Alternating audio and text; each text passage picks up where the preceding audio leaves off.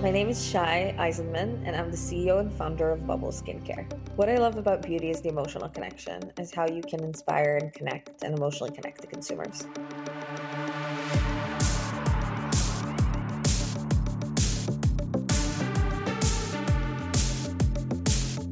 From New York City, you're listening to Beauty is Your Business, covering the intersection of innovation and business in the beauty industry.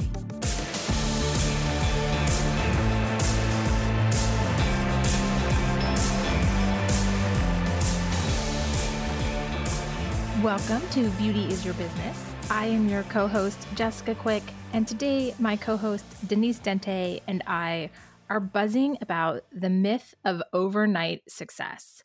Denise, we keep chatting about this, but I'm so ready for this statement to die. It leaves such an unrealistic expectation, I feel like, in our clients, in those that are founding and starting in the beauty industry, and in fact, probably in any industry. But I know we've been chatting about this. This is, to me, such an example of setting this bar too high.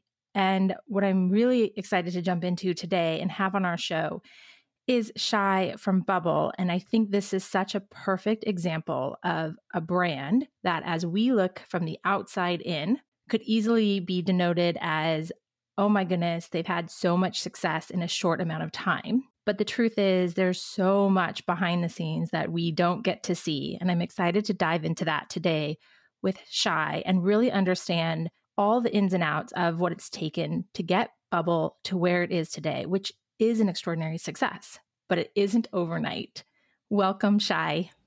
Hi, great to be here. I'm really excited to be speaking to you and being here. Thank you so much for joining us. And I definitely want to start this conversation with kicking off even before Bubble. It's easy to look at it and say it's been around since 2020. And therefore, you know, in a few short years, look what it's accomplished. But let's start with you because actually you've been around for quite a long time and really invested in this entrepreneurial journey. So, do you mind walking us through really what it's taken to get you to where you ended up founding Bubble? So I was born and raised in Israel, and I started my BA actually at 15 and started working full time at the age of 16. And I worked in a completely different space. And then I started working performance marketing at the age of 19, and then had a crazy opportunity to essentially start running companies at the age of 21 because a really high prominent business person decided to place a bet on me, which was I made every possible mistake in those four in those four and a half years of doing that, but ran a company of about hundred people as a subsidiary of a public company and learned a ton in the process. And I was always really inspired and passionate about entrepreneurship. Was really inspired about creating something that has a true purpose and has a true meaning and has true value and it actually brings value to the world. So kind of my dream was since the beginning of really creating something unique and something special and something that could emotionally connect with consumers. So I started in the beginning, had a very rough kind of first startup experience, learned a ton in the process, but started my entrepreneurial journey about seven years ago after leaving kind of being after not being anymore gun for hire. And I learned a ton and learned how much you should not rely on your first instincts because a lot of times they're just going to be wrong.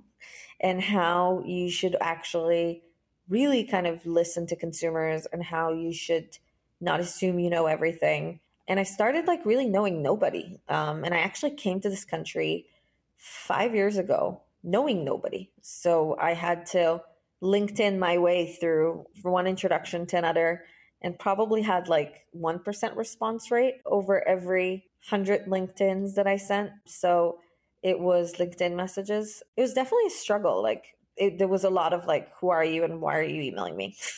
I want to come back to that, but before we we go there, I want to take a step back into Bubble and talk about the overnight success that Jessica was mentioning.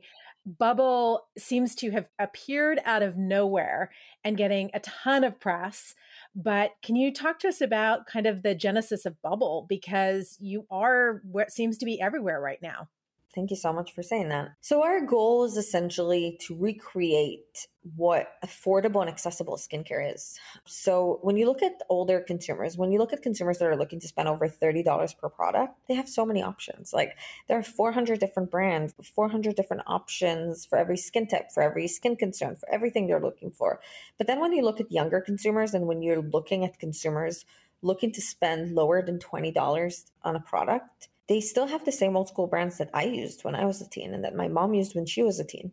Um, they still they're still using CeraVe, Neutrogena, Clean and Clear, Cetaphil, and all these brands. The first and foremost, they don't have an emotional connection to them, and second of all, a lot of them are just not really aligned with kind of formulation stress standards that you really see in the industry today. Um, a lot of them are, you know, have been formulated many, many, many years ago. And a lot of them are just not great for your skin. So, really, when you look at acne and specifically the acne category, I remember myself as a teen thinking it has to feel like I'm taking my skin off for it to work. And it has to like burn and be super, makes my skin super red. And the truth is that no, like you actually can use products that makes your skin clear but is actually gentle and protects the skin barrier and makes your skin healthy and balanced so we really wanted to create a brand that is changing that, a brand that is first and foremost is all about really bringing the quality of prestige to the price point of mass, bringing the most updated standards of like formulation, really the best formulations out there, like from every possible perspective. I don't like to use the word clean, which we can touch about later because I feel like it's an overused word in this industry, but definitely as like zero controversial ingredients, but super efficacious ingredients and all about really creating healthy skincare routine so that will balance your skin and protect your skin barrier. And at the same time make it very affordable and make it very accessible. So our average price point is around $15 and also in terms of point of sale we're actually available in 9000 doors in cvs walmart and ulta. And we launched about only two years ago on d2c so it's definitely been a lot to scale from clicks to bricks in in those two years Clicks to bricks. That's one of my favorite new sayings. I think it's such a important way of phrasing the D2C startups and then how they move into retail. So fun value. Thank you. When we look at Bubble, so you come into the world and say, look, there's this opportunity. I see this white space in the category of affordable Gen Z quality products at a range that they can afford. And then you obviously are not in that in that group. So, what did you do next? What did you, and all of the past experiences that you had, what were the next steps that you did to figure out exactly what and how Bubble was going to look like? So, step one was, as every other founder and entrepreneur is, assuming I know everything. And then going out there and realizing, okay, maybe it's best that I'll actually test it with the consumer. So we conducted focus groups. So we started with focus groups with 200 consumers, which was literally me sitting in rooms with eight consumers, bringing 50 different products from all the top stores and the top brands in skincare and just asking them questions and spending about three hours just trying to understand what do they like? Why do they like it? Which brands do they use? Why do you use them?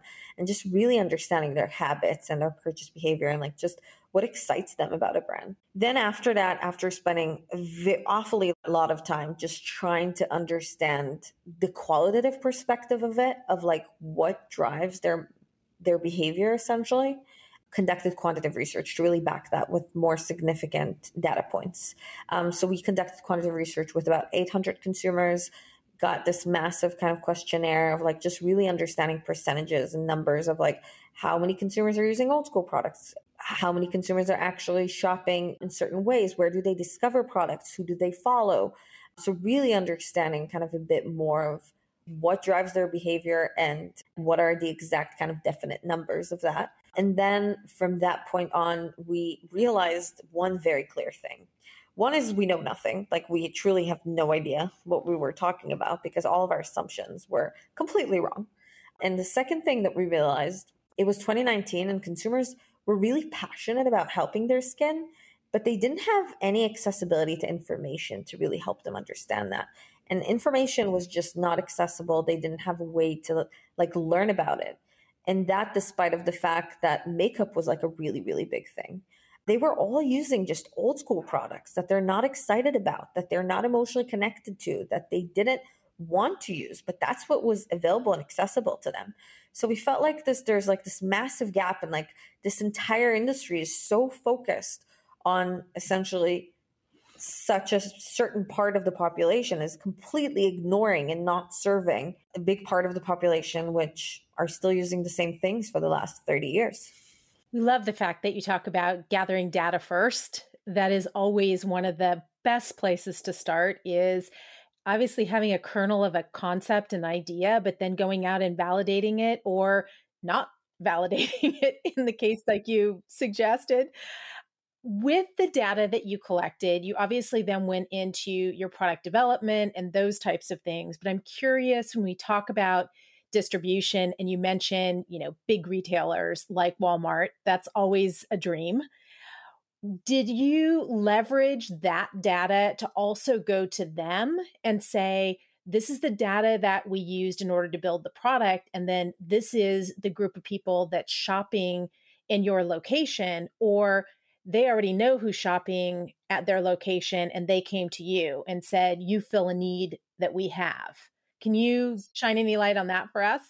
So it was our process to get into retail was actually i think very different than most companies in the industry. So during this research, we realized that we have to get our consumers to be a part of our process. And we created a community of 4,600 consumers in an app that were essentially a part of every decision we made from the packaging, the branding, the test of the formulation prior to launch, looking into every influencer we want to work with. Like literally, I have not made a single decision in our brand choices. Like that was all dictated by our community. And it was something that we were and are very proud of because we feel like again like we have this super strong community that is the heart of the brand and the soul of the brand and they are they guide us through what should we do and how should we do it but but that was before launch like we still have it until today but we started building this community about 9 months prior to launch and then when we launched I did not have any access to retailers. I did not know anyone in the industry. Like we had an amazing experts in in the company that knew how to do supply chain and how to do product development and dermatologists and really create the best products out there.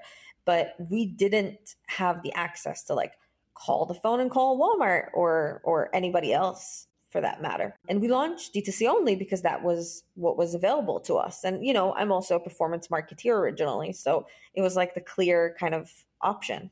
And we launched D2C only and it was crazy because on the first thing that happened is we realized none of our consumers want to shop for us online. So we received essentially hundreds of customer support messages saying, When are you launching in store? My mom's not letting me purchase this online. We like we saw that the conversion rate was so much lower than other e-commerce websites that are targeting kind of more of an older demo. And we just heard constantly from consumer feedback that credit card is a big issue, that they don't want to shop from a random website they've never seen before, and that just like even though they were really interested in the brand, like D2C was just not the way, was the very much not the way. And then at the same time, we were approached by a lot of large retailers in the first two weeks, which is something that we never expected because we thought it's going to take us like two years to get to significant traction to actually get retailers to hear about us. But we found ourselves essentially being approached by a lot of the largest retailers in the world, kind of needing to find, okay, who's the right partner? Who do we want to start with? And conduct a lot of research of trying to understand should we go prestige? Should we go more exclusive? Should we go more beauty focused? Should we go more masstige? Should we go mass, big box, drug?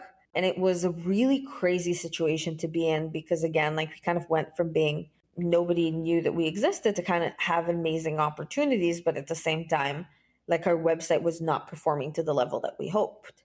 And it was clear that there that our consumers don't want to shop for us online. So we then had to figure out like what's the right strategy and what's the right partnership.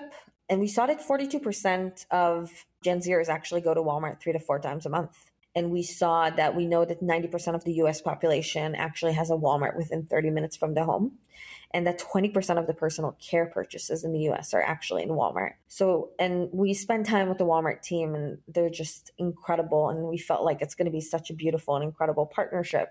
And we were just so excited about the fact that being so traumatized from how much consumers were not interested in shopping online, like we were really excited about the opportunity of making it truly accessible and in a shelf that hasn't been reinvented in a very long time.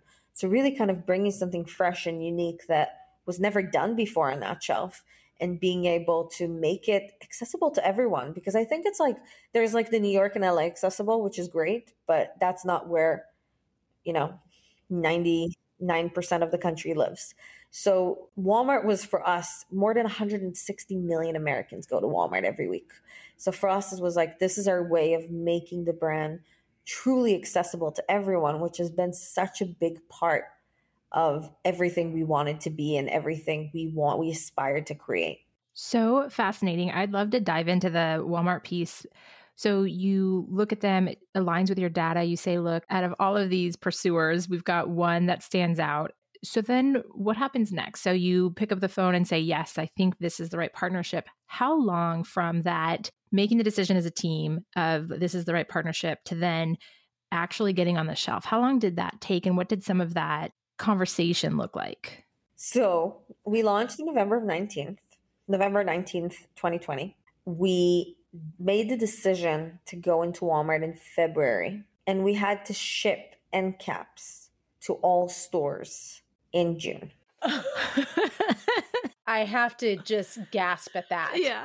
Inventory, I mean, all the logistics stuff keeps coming to mind. Like, you must have just fell off your chair. yeah. Yeah. Just to, to remind you, like 2021, February till June was like the worst time of supply chain in the industry. Like, there was no worse time to, to essentially try to move inventory worldwide. Um, so we have our incredible we have an incredible team with a combined beauty experience of over 100 years but we have a vp of supply chain who has been in the company since day one who is absolutely incredible and brings more than 25 years of experience who is essentially built the company to scale since day one. It's nothing that i would have ever been able to pull it off like without him. So he built a company for scale. He had a lot of kind of thinking around how do we ensure that we can really scale this properly? And that saved us. That truly, truly, truly saved us. And I would also say, like, Walmart has been like such an incredible partner because they were really there for us to work through like supply chain issues and things that we struggled with or raw materials. Like, they were really, really, really, they are an incredible partner in kind of thinking through, okay, if this is not going to be available in time, what do we do? if this is not going to be available because like it's a line of seven different SKUs that each of them is has its own kind of raw ingredients and has its own and you know my my family jokes that i it, it it almost looked for a little while like i'm just doing drug deals all day long because i called every raw ingredient manufacturer and i'm like i need 200 kilo of that purslane flower and i need it by this and this date. It is what it takes. Yeah, we joke as a team that it was like our VP of supply chain essentially constantly says it's like it was a really interesting experience. Don't ever put me through this again. so now it's June, and somehow because of your amazing team and the stars aligning and enough berating of people, you get on shelf into Walmart. And then how quickly or how soon did you start getting feedback back from either consumers or your partners at Walmart? How fast were you starting to see what the reactions were and and then were there any pivots that you had to make? So we shipped the end caps in June. We launched on the shelf as an end cap, not in the aisle in July, and then we launched on the shelf in early September. So we had kind of this like kind of essentially was a process of like starting with just being in an end cap, then moving to the aisle um, and we had like again like a really exciting launch strategy. Everybody talked about the brand and Walmart because I think we also had like a beautiful partnership with some of the biggest Netflix stars at the time, which was really exciting. But again, like I think it was just like this very crazy process of trying to figure out like execution and trying to figure out like how do we show up like online is very easy. D2C is very, it's easy is not the right way to put it, but like you can control everything online. You can control your website, you know, you can control your experience, you can control exactly the transition and the process. And suddenly to scale from being controlling everything in the way you come to life to be in a point that we're you're suddenly in 4,000 doors that you have no idea how you look like, that even if you will try for your entire life to go to every store, you're probably not going to have the time to go to all of them. It's also a breathing environment, right? Like you need to change a code to change your website. But when it looks like to just take all your products from the shelf and just move them to the wrong location takes about a minute of like somebody in the store. And it was also, it was a really educating experience of like, okay, you need to understand that you can't control everything now. Like this is also a part of the process. Like if we want to be accessible to the level this brand deserves to be, we can control how we come to life everywhere. And it was something that took us some time because in the beginning, every picture I received that didn't look exactly like we wanted broke my heart. But it was a process of like giving up that control and like figuring out that it's just not going to be exactly like we want it to be everywhere. No, I think that that's just the reality of it. And the good news is it's working.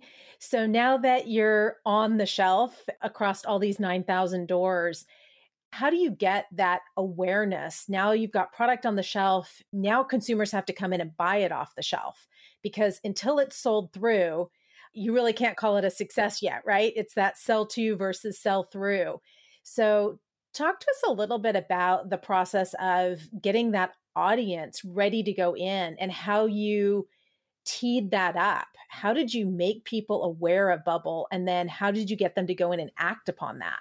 the world is changing so fast right now that it's the things that worked for us in 2020 when we launched and end of 2020 which was only two years ago are completely different from the things that we're putting our emphasis and focus now and it was also different three months ago and it was also different six months ago. Like it's just ever changing environment. And i think like we also have to admit the fact that it's like there are 500 new brands coming into the market every year. Like the market is becoming significantly more saturated as the barrier uh, to enter is to enter is just becoming lower. And the challenge that comes with that is that if in the past consumers needed to see you three to four times before they make made a purchase decision, now like based on research that we've conducted, they need to see like 10, nine to 12 times. And and it's a very holistic experience because I think in the past it's like you had your path to purchase online and you had your path to purchase in store. Now consumers with their phones and they essentially this entire approach is just mixed and it's very holistic. So they would see you online and an influencer, then they'll look at your website, then they'll see you again and read some reviews, then they'll see a friend posting about it, then they'll hear about it from a friend at school, and then they're going to go and see it in the store. And maybe in the third time they see it in the store, they're like, oh, I actually need a new cleanser. Maybe I should give it a try.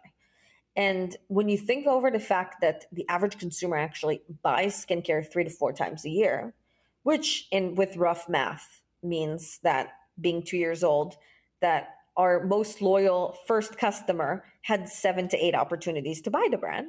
Um, it's definitely something that we constantly think about and we constantly try to improve and we constantly try to to get it out there. We constantly try to show up differently and we try to be very transparent in the way we talk about ourselves and like about what we do. And it's something that is just very important to us to just really be always honest with customers and with consumers and with our community.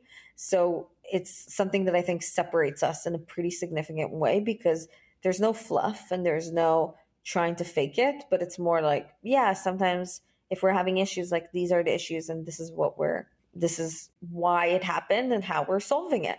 And it's something that I think separates us in a, in a pretty significant way. We you know, had a lot of like obviously different elements with influencers and with different more traditional talent. And we we've tried like um, and we we're doing like this paid ad strategy of like trying your sample set. But like the truth is that trying new skincare is really hard. And our belief in what we strongly stand behind in the most deepest way possible is our product. We know that our product is the best and we know that our product transforms people's skin and like truly clears people's skin and changes their confidence levels, makes them feel good about themselves. So we're like huge believers of like, just give it a try.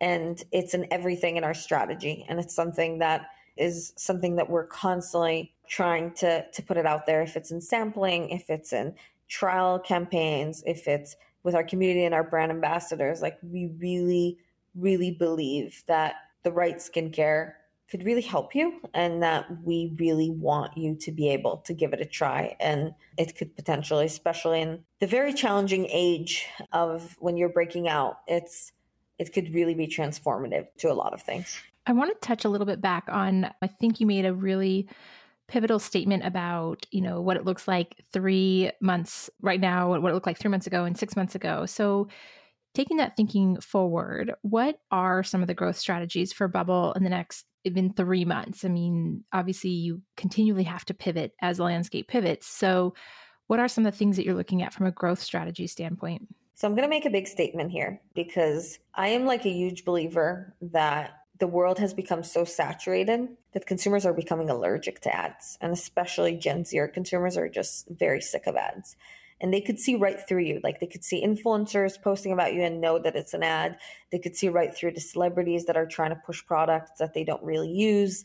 And that makes the entire industry so, so much harder. We're huge believers for 2023 of really grass going back to the to the basics of like grassroots marketing truly getting consumers to talk about you on like one-on-one marketing activation and getting as many consumers and trusted resources including dermatologists including estheticians including friends family to be talking about the product. And we believe like this is this is the right way. And like brand ambassador programs and community and that's the right way to kind of grow and to really make an impact in the next year. The market is becoming more challenging than ever, and I think everybody's experiencing it.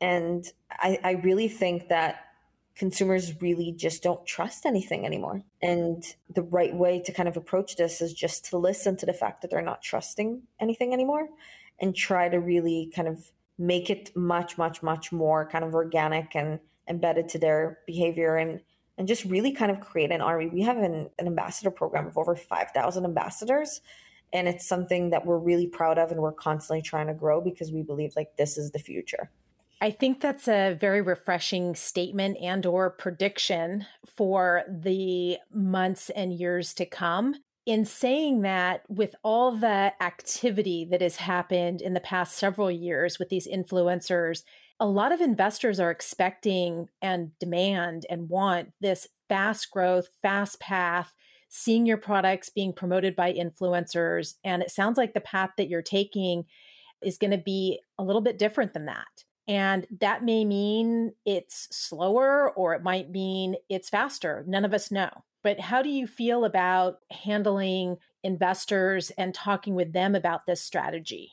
I think what is really special about our community and what's really special about kind of the way we've built the brand is the fact that we can really bring the reference point from our community constantly. And like the fact that Gen Zers are allergic now to ads is something that we, we heard from them.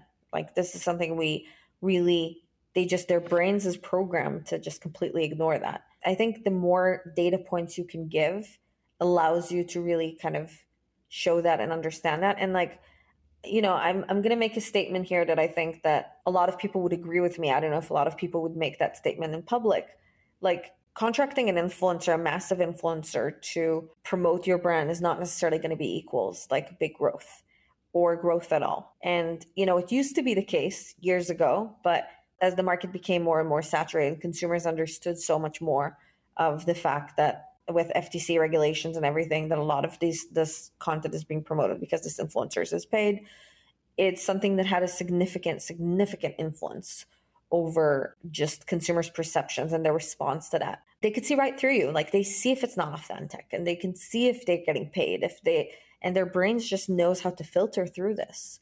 And I think that it's like a lot of companies and a lot of brands spend a lot of money on influencers that did not drive the right results. And that's why I am a huge believer that yes, you need to do it in a much bigger scale with when you talk about brand ambassador program, but like what can be more trusting and like stronger than hearing one of your closest friends saying this product has transformed my skin completely or seeing that transition in total Shai, thank you so much. This has been such a refreshing discussion, and we appreciate your viewpoint. Bubble obviously has just been, like Denise started saying, Everyone's talking about it. It seems to be everywhere. But what I really appreciate is that this has been a long journey, both for you personally and the brand. And you've just shined a light on a lot of different things that I believe we can take away as nuggets of information to continue a conversation. It's not an overnight success, it is a success. And with that means a lot of struggles and obstacles and hard work, but also a lot of um, vision. And I appreciate, I think that was really an aha for me is the vision to see this differently, take on a large amount of brand ambassadors, Gen Z, I'm going to call them consultants, and really look at this space in a new way. And I think that's what we're seeing here. So thank you for the time, the energy, and the insight. Thank you so much for having me. I'm so grateful you had me on your show. Thank you so much. And I think now that you've reached out to people on LinkedIn and as you started said they never called back or they never emailed back or they were hard to connect with, it is funny that we're going to ask you how can people reach out to you if they do want to connect? definitely on LinkedIn. So definitely always available and, and trying to be as responsive as possible on LinkedIn. Thank you so much. Thank you. And if you want to keep buzzing with us, head on over to buzzbeauty.com. This has been Beauty is Your Business. Produced by Mouth Media Network. Copyright 2021. Keep in touch on Instagram and Facebook at Mouth Media Network. And find prior episodes at beautyisyourbusiness.com and wherever the best podcasts are found. Your brand message can be on this show. Email us to find out more at podcast at mouthmedianetwork.com. Thank you for listening.